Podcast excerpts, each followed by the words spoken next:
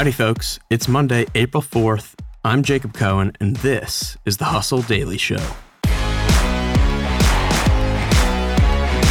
Later in today's episode, Amazon employs around one in every 150 workers in the US. The company's crackdown last year on a worker protest in New York has rapidly backfired, and in 11 months, a small group of people using TikTok, baked ziti, and a tiny budget have garnered enough support to form the company's first union. How did this happen? What does it mean? We are going to discuss it, but before we get into that, as always, here are a few things you should know. Let's get crack-a-lackin'.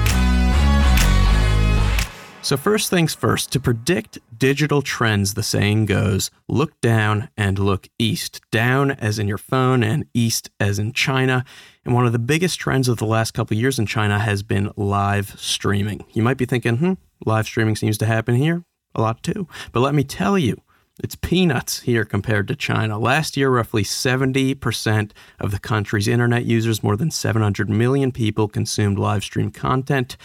A lot of that was for live streamed shopping, basically a crossbreed of TikTok and QVC. The China Association of Performing Arts valued the country's live streaming industry at the equivalent of about $30 billion in 2020. And what's driving the news here is that basically China is now considering capping the amount of money influencers can receive from tips on live stream platforms. Why are they doing that? They're doing this as a means of disincentivizing the youth from aspiring to become influencers professionally when they get older. Very interesting stuff. And this is part of a broader trend. China has, for the last couple years, been cracking down hard on what it calls celebrity worship, as well as the amount of time kids spend on computers and playing video games and more.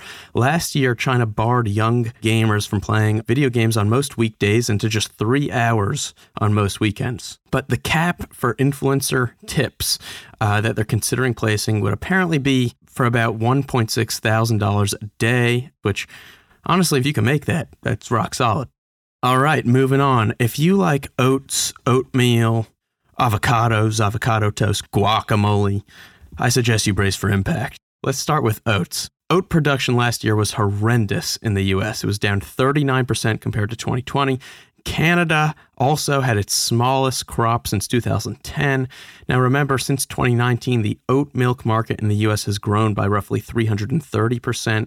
And all this is creating major supply constraints for brands like Oatly, whose oat milk costs are up anywhere from 8 to 50%, depending on where you are right now. At the same time, it's also been reported they're having all types of technical difficulties getting more factories set up.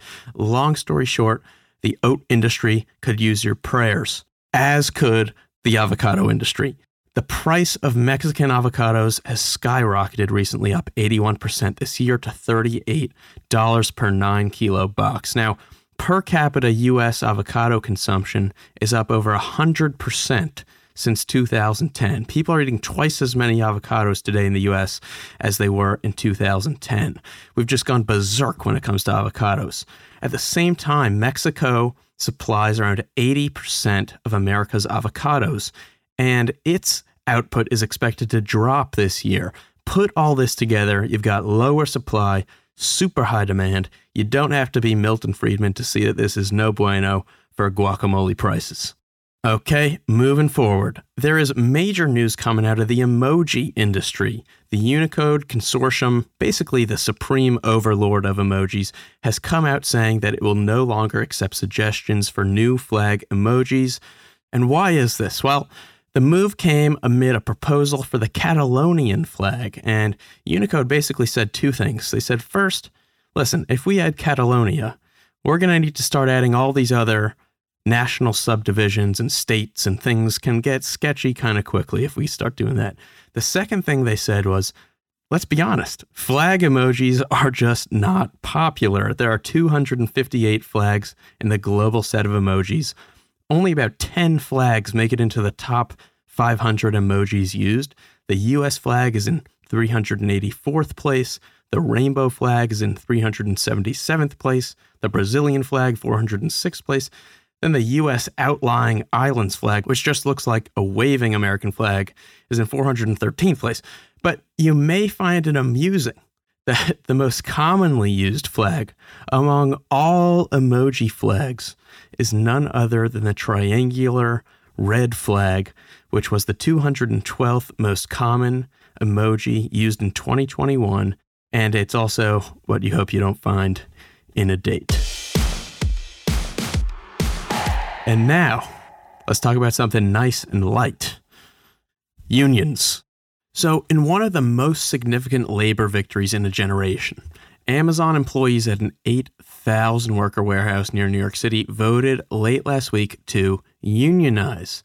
The victory for workers, which was the first in a string of unionization attempts at Amazon, could represent a watershed moment for the tech industry at large, which is grappling with a bifurcated workforce dividing high paid office workers from low wage hourly employees and contractors. Now, interestingly enough, this unionization effort grew out of a friendship between two Amazon warehouse workers, Christian Smalls, who was fired last year after staging protests against unsafe COVID protocols inside the facility, and Derrick Palmer, his best friend from the warehouse. Now, while Amazon was waging a fierce battle against unionization inside the Staten Island facility, the two friends were running a grassroots unionization operation on a tiny budget and with literally no experience in doing so. They built bonfires to warm colleagues waiting to leave after their shifts. They made TikTok videos to plead their case across the city. They brought homemade baked ziti to the site. They set up signs literally saying free weed and food, which, let's be honest, is a hard offer to turn down.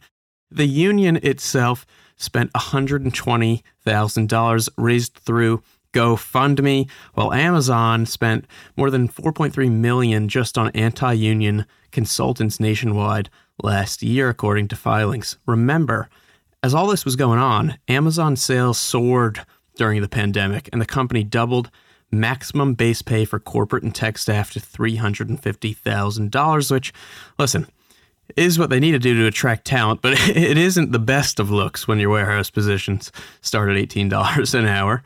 Now, this win could create a ripple effect.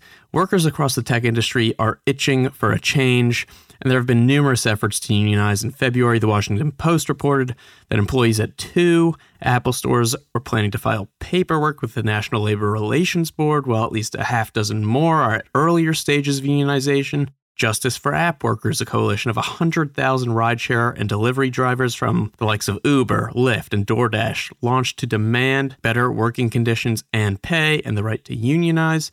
And in January 2021, the Alphabet Workers Union, which is a membership organization including Google's temporary workers, vendors, and contractors, was founded to support organizing efforts across the US and Canada. As for Amazon, there will surely be more battles ahead. Workers at an Alabama warehouse recently narrowly lost their bid to unionize. The NLRB is expected to hold a hearing on that case in the coming weeks. Meanwhile, ballots will be cast at another Amazon Staten Island warehouse starting April 25th.